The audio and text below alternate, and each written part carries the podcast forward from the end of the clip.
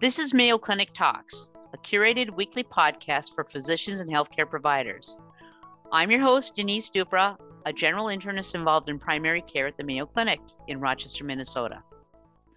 Every person is composed of a series of genes that determine everything from the color of your our hair and our eyes to how our bodies respond to and metabolize medications, and our susceptibility to cancer and other diseases. Over the next several weeks, we're going to devote a mini series of Mayo Clinic talks to the incredible field of genes and your health. We'll discuss concepts in genetics that are essential to providing the best care of your patients. Topics will include the microbiome, cancer genetics, artificial intelligence, pharmacogenomics, direct to consumer testing, the ethical principles of genetic testing, and how you can apply this information to individualize and optimize patient care in your own practice. Today, we're joined by Dr. Jessica Wright, a Mayo Clinic pharmacogenetics pharmacy specialist.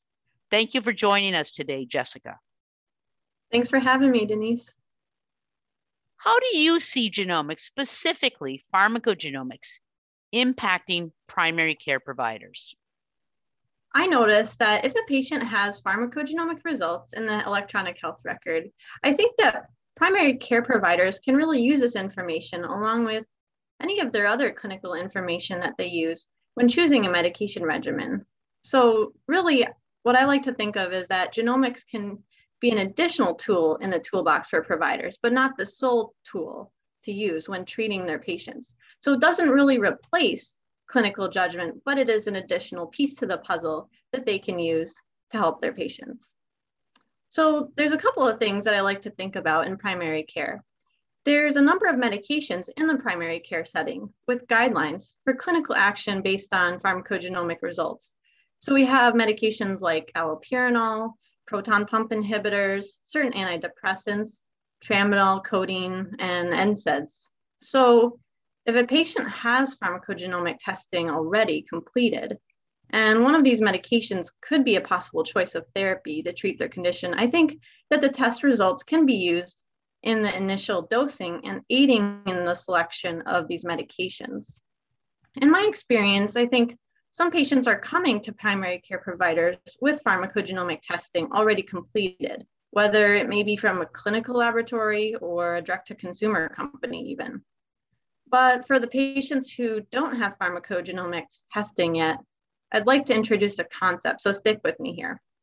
So, pharmacogenomics is like a drug interaction. So instead of having an interaction between two drugs, it's really an interaction between a drug and the patient's genes. Therefore, having pharmacogenomic results is kind of like knowing a patient's baseline drug interactions before they even start on any medications. But one could make the case that if we are routinely checking you know, drug interactions for patients, well, it might be reasonable to preemptively utilize pharmacogenomics testing before a patient starts a medication so that way we would know about any interactions before they're prescribed that drug in the future. But one of the challenges is getting third party payers to realize the value and return on investment of that initial cost of testing. You know, the benefit may be years down the road. And if the patient needs a medication with pharmacogenomic implications, you know, especially if they have an extreme phenotype like a poor metabolizer or an ultra rapid metabolizer, you know, many patients are not going to be aware that they have those phenotypes, and that can be a really useful situation if they have the pharmacogenomic testing ahead of time. And I think the primary care setting might be a venue for having this discussion. Wow, that's a lot of information. And I'm sure that as a primary care doctor like I am, it's like, how do I even think about getting my arms around this? I'm an old dog. I've been in practice now for 28 years, and I have to tell you, pharmacology in my second year of med school, this wasn't talked about at all. We talked about how we metabolize drugs and how drugs act in the body. So, for the average person in primary care, how do we get started? What if you're not at the Mayo Clinic and you don't have a pharmacogenetic specialist who's a pharmacist like yourself to go to? Who do we turn to to get information about our patients and about potential pharmacogenetic interactions that may be important for our patients. Well, regardless of whether you're at the Mayo Clinic or not, one of the really nice resources is pharmgkb.org. So this website contains some annotations and links to several guidelines, including the CPIC guideline. So you might really ask yourself, well, what is CPIC? That stands for Clinical Pharmacogenetics Implementation Consortium. And you can search particular medications, or you can browse those clinical guidelines to learn more about which medications are associated with which genes. And then they also tell you about the level of evidence to support such an interaction. So if a healthcare provider were to, let's say, look at a particular gene on a report and say, okay, this patient is a CYP2D6 poor metabolizer and want to know, well, which medications could impact that? They could just type in CYP2D6 into pharmgkb.org's search box and uh, if they click on clinical annotations, then they can look at which medications might be associated with that CYP2D6 gene. And so for any gene that appears on a report, that's a, a particularly very good strategy for that provider to look at. Now, a lot of the labs will actually have a phone number for the providers to call so that if they want to get expert advice from, let's say, the lab director, or maybe some labs even have their own pharmacists or genetic counselors, then they can get that advice from those labs. And that's what I've been experiencing in terms of, you know, in my own practice. If I have a, a question and I get stuck on a particular gene, that's what I might do to further ask the lab about what that gene really means. You mentioned CYP2D6, and I've heard of that before because I too have an interest in pharmacogenomics, but I understand there's a lot of different genes. So, as a primary care doc, do I have to worry about hundreds of genes, or are there just a few genes that are really important for most of the drugs that I might prescribe for my patients? Yeah, that's a great question because it does seem to be overwhelming if you really think about all the different genes that could be tested on a panel. But the genes with the most amount of evidence tend to be the, the genes that start with CYP or the CYP genes. So those are the genes that tend to be in most of the guidelines already. And the guidelines are the CPIC guidelines that I've been talking about earlier. Great. I see a lot of patients in my practice, as I know most of my colleagues do. And do we have to worry about every drug a patient's on? Or would you say that there are fewer drugs that we have to worry on? I guess I think about does every patient have to come in with pharmacogenomics? Or can I be a little selective? And are there specific drug classes maybe that it might be most important to think about as I'm seeing my patients when I'm selecting medications to use in treating a variety of different conditions? one of the things that you can keep in mind is that there's a bit more evidence for certain medication classes or even just certain medications. The list is actually pretty simple. All you have to do is again go to pharmgkb.org. And if you click on the guidelines, you can actually see which guidelines are available for these particular medications. They'll list actually all the different medications that you might see in your practice that would have that highest level of evidence. For example, some of these medications might be NSAIDs or PPIs or antidepressants. Those are just a handful of medications that have fairly good evidence for use of pharmacogenomics test results to guide clinical care.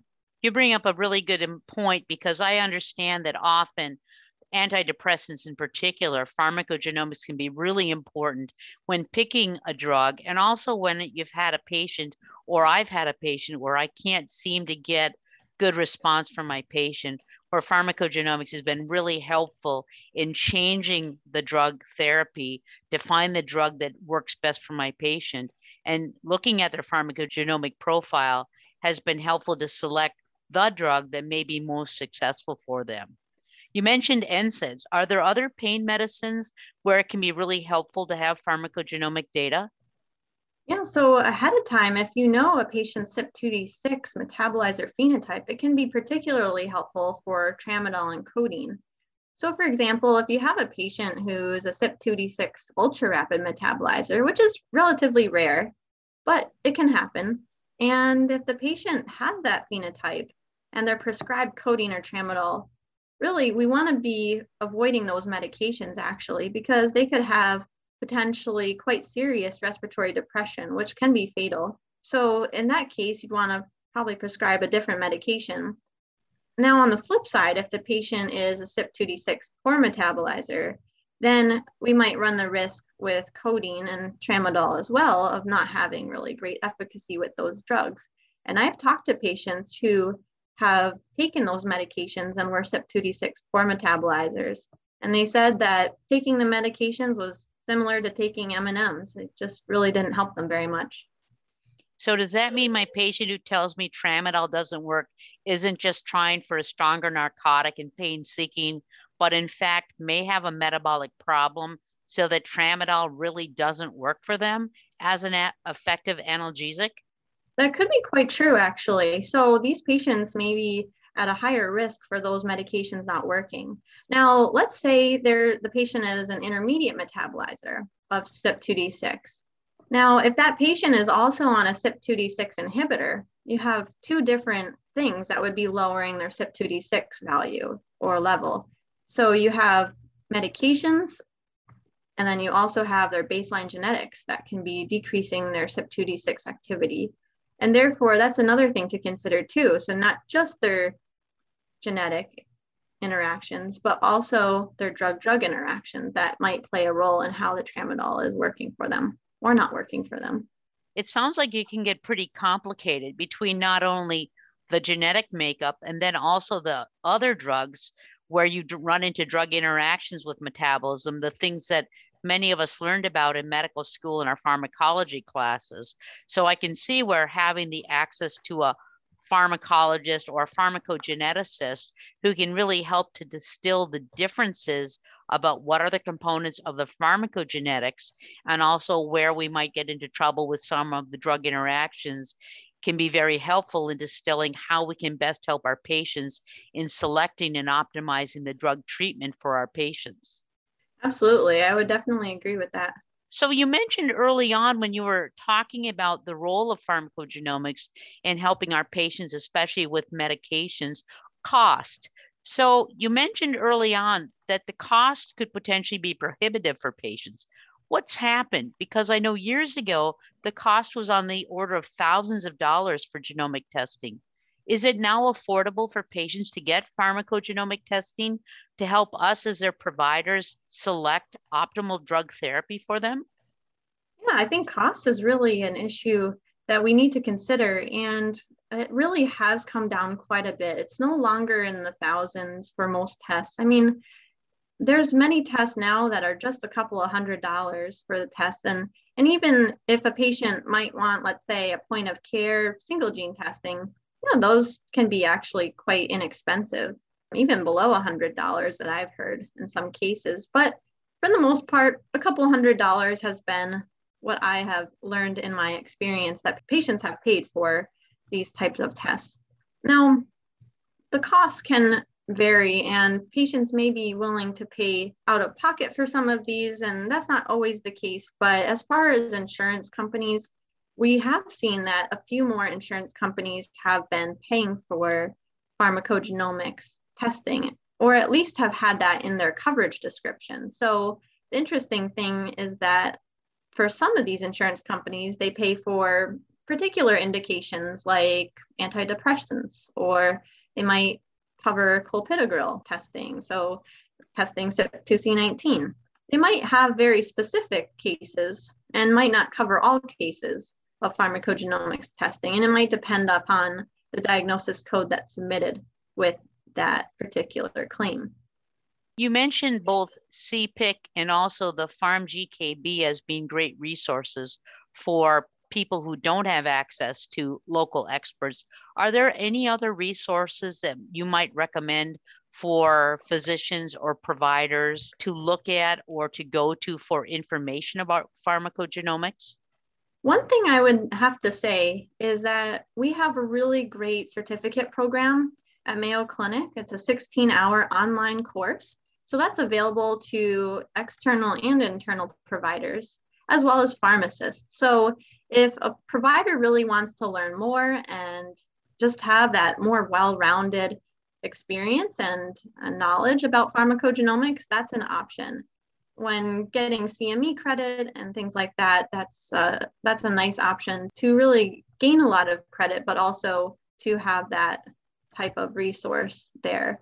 Uh, and then you'll get familiar, I think, with a lot of the faculty too from Mayo Clinic in terms of who's talking, what kind of resources that they suggest. And it also walks you through in one of the videos there about how to use Pharm, G- Pharm GKB. So there's a nice tour of that website and how to actually apply some of the pharmacogenomics concepts in clinical practice. Great. Jessica, you mentioned the term CYP2D6, and I know CYP means cytochrome, but there's a lot of jargon when we start to think about pharmacogenomics. Are there some key terms that, for the person who's unfamiliar with this field, are there some key terms that you might recommend that people might go ahead and do the Google search on to just start to gain some familiarity with ideas or concepts in the field of pharmacogenomics that might help them to start to feel like they can ask some questions even to their pharmacists? because I think sometimes primary care docs feeling very uninformed and intimidated may feel like they can't formulate a question to really ask about what they should be doing for their patients.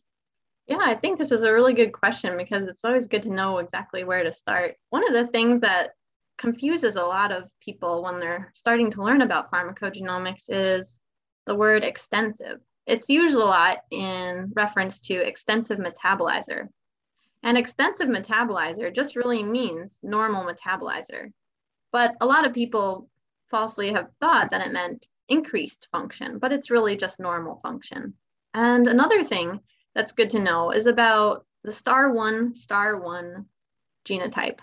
So star one is typically what's used to designate a normal metabolizer. But in certain cases, the star one is actually just telling us that we don't really know if the patient is 100% a, a normal metabolizer. It could be that the patient has a rare allele that was not captured in the test. So just knowing that some tests might say normal metabolizer, it just means that no variant or allele was detected. And therefore, the lab had assigned that default allele of the star one, star one, calling the patient normal metabolizer. So that's another concept to know about. It's good to know the difference between a genotype and a phenotype. And also, there's particular nomenclature, the star allele, like I mentioned, the star one, or there's a variety of other star alleles. Different numbers are assigned to those alleles, and that is how the labs can interpret that particular genotype. It's also good to know about what is an RSID. So RSIDs are numbers that are used to actually describe that genetic variant. And so this helps all the literature, I think, keep up to date and standardize with each other so that they're referring to exactly the same particular gene and genetic variant. So one thing I, I advise providers to do is that if they're looking at, let's say, particular literature within pharmacogenomics and they they say, okay, this is my gene, it's gene X, and I want to know what does this really mean on this lab report? And in PharmGKB, they're looking up this particular RSID or gene. You want to make sure that that matches, that the RSID or that RS number that's listed in PharmGKB matches the exact RS number that that lab had tested, or combination of those. So really, that's how you can compare apples to apples. So that's another area where I'd say providers can actually make sure that they're comparing that correctly. As far as just the nomenclature, getting familiar with things like diplotype, haplotype are, are also good ideas. Let me step back and even take a broader look and say, you mentioned genotype and phenotype. Aren't those the same thing? So, as a clinician, if I know what the genes are, isn't that what the phenotype is? How is that different? And does that matter to me? So, a genotype is really what the lab is going to come up with when they test the particular gene.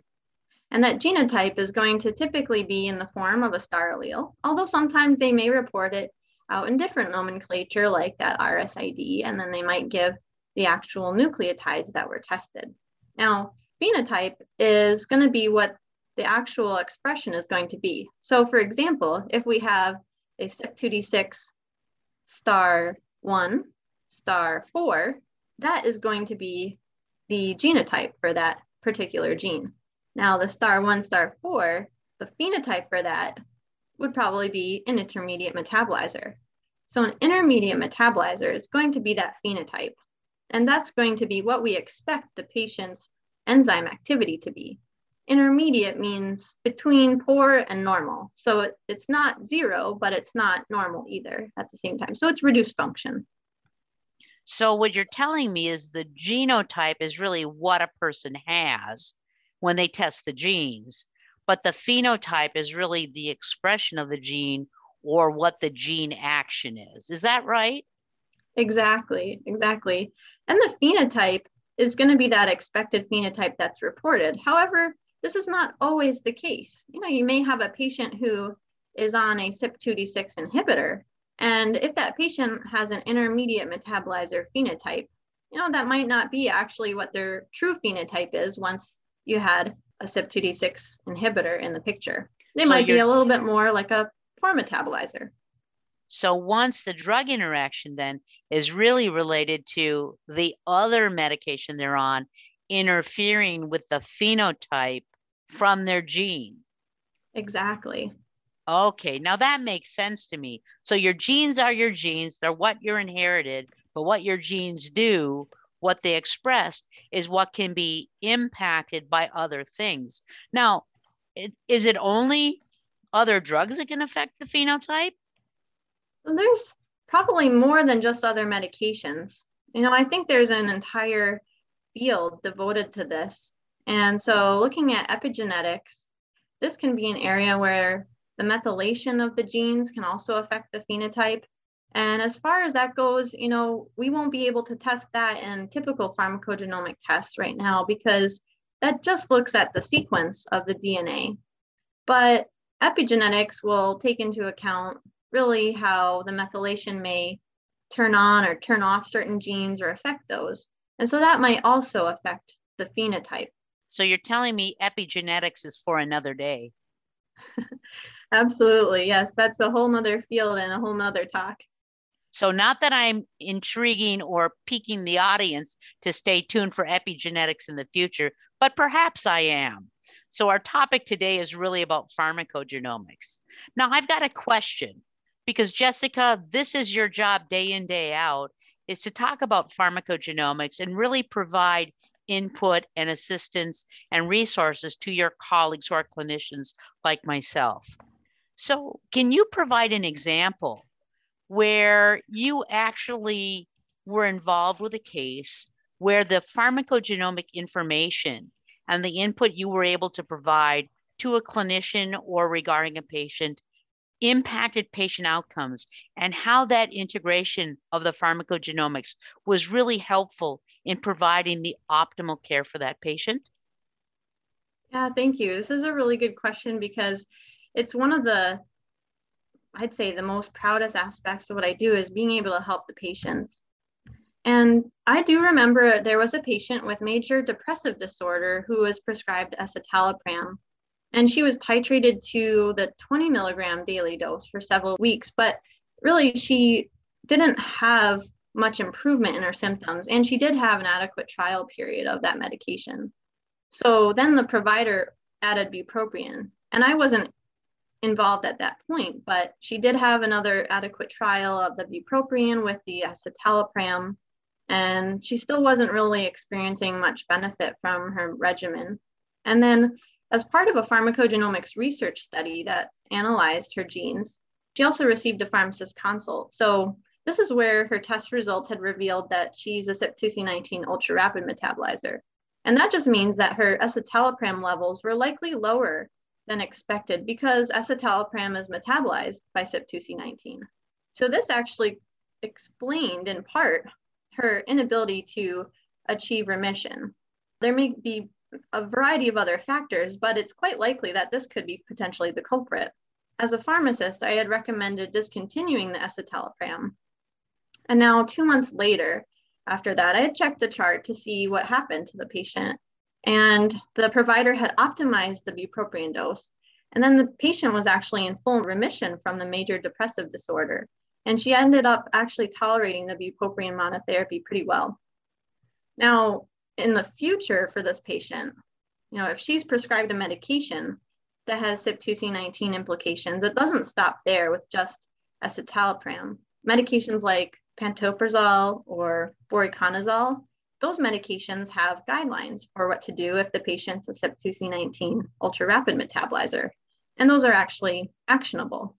Those actually could now influence the provider's choice of dosing or therapy for those two medications. And specifically with pantoprazole, the CPIC guidelines do state that the starting dose can be doubled in patients who are ultra rapid metabolizers, just because they do have that decreased risk of actually having the, the medication fail if their medication dose is, is increased, just because they are going to metabolize it faster. So that's a case where I was really impressed to see that the patient had done much better just on that bupropion monotherapy. So that's an uh, important example, I think, and really highlights how that information really helped to optimize the care of patients. I can imagine that keeping a drug going that's really not effective can result in more adverse effects and actually patient can be actually quite discouraged i know my own practice when you keep somebody on a medication for four or six weeks and they're not getting better they really get discouraged and what an outstanding example of how really pharmacogenomics in a common condition. We know that depression occurs in about 10% of primary care patients. So this isn't an unusual case of what a patient might present in my office with or in any primary care office where using that pharmacogenomic information can be very valuable. The other thing that I thought was really interesting is that the CYP2C19 isn't only just the escitalopram. You mentioned the pantoprazole, and gosh, who hasn't prescribed a PPI recently?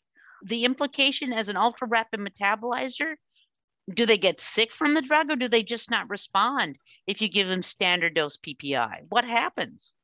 So, for standard dosing of PPIs, that medication does get metabolized a lot faster and it gets cleared. So, it's an active medication, and then what happens is that medication is at decreased levels than the general population. So we would expect that those patients are really not going to derive that full benefit from the pantoprazole. So decreased efficacy is really the concern there. Wonderful. Well, Jessica, we've just about run out of time for today, and I want to thank you very much for coming today to talk with us about pharmacogenomics and the importance of it in primary care. Are there any closing remarks you would like to leave us with in terms of what is the importance of pharmacogenomics in taking care of patients who come to our office in primary care? If you could say what are a couple of golden nuggets or clinical pearls that we should keep in mind? Things that I want to tell my patients when I'm consulted and things that I would suggest that primary care providers also tell their patients is, you know, make sure to not stop your medications just because of pharmacogenomics. Consult with your primary care provider.